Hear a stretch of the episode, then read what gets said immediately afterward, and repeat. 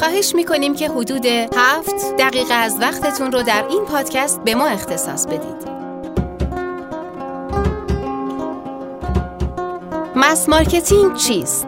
آیا می‌تونیم برای توسعه کسب و کارمون از این شیوه بازاریابی استفاده کنیم؟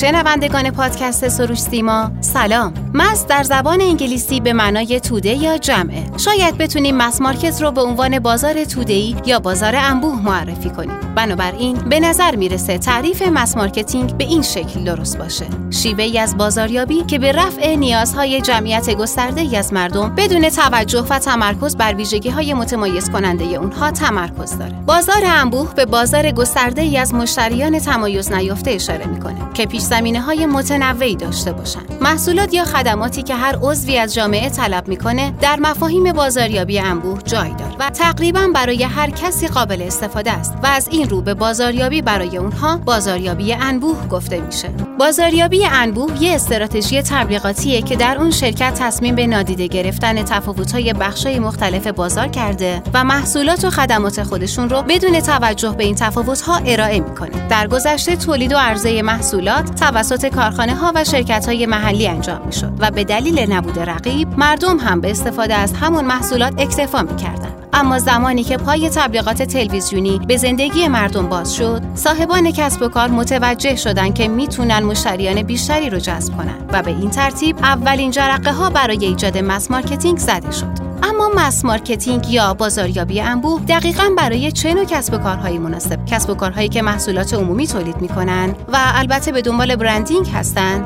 آیا باید نیازهای بخشهای خاصی از جامعه رو در نظر بگیرن؟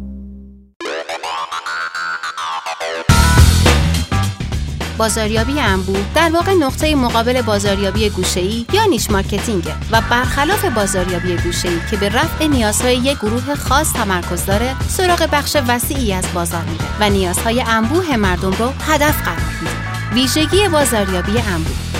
یک این روش بازاریابی گروه عظیمی از افراد رو مخاطب قرار میده و بازار رو به بخش‌های مختلف تقسیم نمی‌کنه. دو تبلیغات بازاریابی انبوه اغلب با استفاده رسانه های جمعی مثل رادیو و تلویزیون انجام میشه. اما در اون از پیام های مخصوص به گروه خاصی استفاده نمیشه. به عبارتی پیام های تبلیغاتی در این نوع بازاریابی حالت عمومی داره. مثلا در تبلیغ نوعی کتاب می‌بینیم که در همون ابتدا گروه خاصی از مردم مثلا کلاس اولی ها مخاطب قرار داده میشن. در واقع همه مردم مخاطب این تبلیغ سه روش بازاریابی انبوه اغلب برای برندینگ یادآوری نام تجاری یا معرفی محصولات و خدمات جدید مورد استفاده قرار می‌گیره چرا که پیام در این بازاریابی مشخصه و با تکرار یک پیام ثابت بدون تکیه بر ویژگی خاص به راحتی تصویر برند در ذهن مخاطب حک میشه.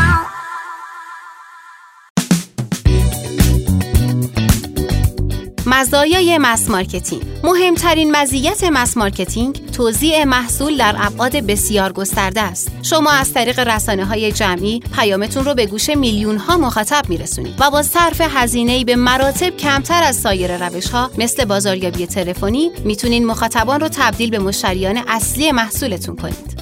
پیام تبلیغاتی از طریق رسانه های جمعی در کسری از ثانیه به گوش میلیون ها نفر می‌رسه و فعالیت در چنین ابعاد تجاری توزیع انبوه رو ارزونتر از توزیع توسط دلالان محلی می‌کنه. مزیت اصلی بازاریابی انبوه اینه که در این روش بزرگترین بازار بالقوه با کمترین هزینه شکل می‌گیره که منجر به قیمت‌های پایینتر یا حاشیه های سود بالاتر میشه. با این حال منتقدین معتقدند که به دلیل افزایش بازاریابی گوشه‌ای انجام بازاریابی انبوه سختتر شده. افزایش رسانه های تبلیغاتی باعث سختی روزافزون دستیابی به مخاطبان انبوه شده. برخی ادعا می‌کنند که بازاریابی انبوه رو به نابودیه. تعجبی نداره که اکثر شرکت ها رو به بازاریابی گوشه ای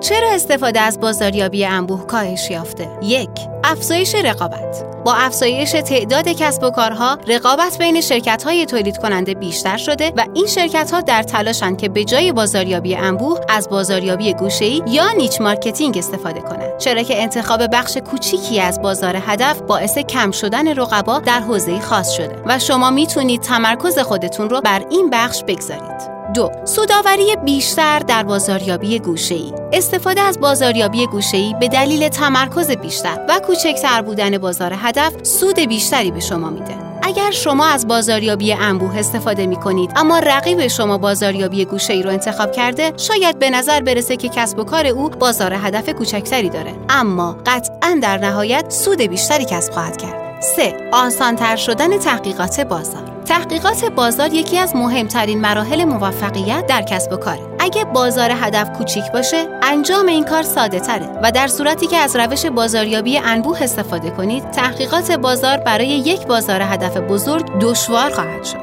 چهار. کاهش هزینه های اجرا. هزینه های مختلف مثل بازاریابی، تبلیغات، تحقیقات بازار و غیره برای بازاریابی انبوه و یک بازار بدون تقسیم بندی بسیار بالاست. اما در بازاریابی گوشه‌ای به دلیل کوچیک بودن بازار هدف می‌تونیم با هزینه های کمتر فعالیت های بازاریابی رو انجام بدیم.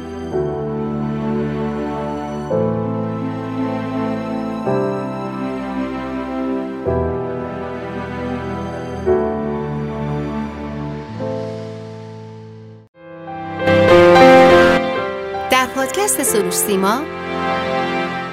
همراه ما باشید.